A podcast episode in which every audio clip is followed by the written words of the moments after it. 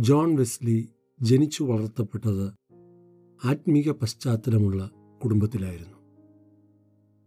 Moravian മിഷണറിമാരുടെ ക്രിസ്തീയ സമർപ്പണവും ജീവിത രീതിയും ഉപദേശവും ജോൺ വെസ്ലിയെ വിശ്വാസത്തിലൂടെയുള്ളതായ രക്ഷയെക്കുറിച്ച് ചിന്തിക്കുവാനും അദ്ദേഹത്തിന് വ്യക്തിപരമായി രക്ഷിക്കപ്പെടേണ്ടതിന്റെ ആവശ്യകതയെക്കുറിച്ച് മനസ്സിലാക്കുവാനും ഇടയായിത്തീർന്നു.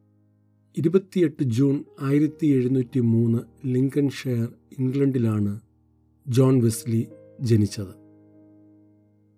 അദ്ദേഹത്തിന്റെ പിതാവ് സാമുൽ വെസ്ലിയും മാതാവ് സൂസന്ന വെസ്ലിയും.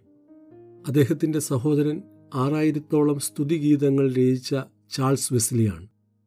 ജോൺ വെസ്ലി കർത്താവിനെ സ്വന്തം രക്ഷിതാവായി സ്വീകരിച്ചതിന് ശേഷം താൻ പ്രസംഗിക്കുമ്പോൾ പല സ്ഥലങ്ങളിൽ നിന്നും പീഡനം ഏൽക്കേണ്ടതായി വന്നിട്ടുണ്ട്. മെത്തഡിസ്റ്റ് സഭയുടെ സ്ഥാപനത്തിന് പ്രധാന പങ്കുവഹിച്ച ജോൺ വെസ്ലി ഇരുപത്തിയെട്ട് ജൂൺ ആയിരത്തി എഴുന്നൂറ്റി തൊണ്ണൂറിലാണ് മരണപ്പെടുന്നത്.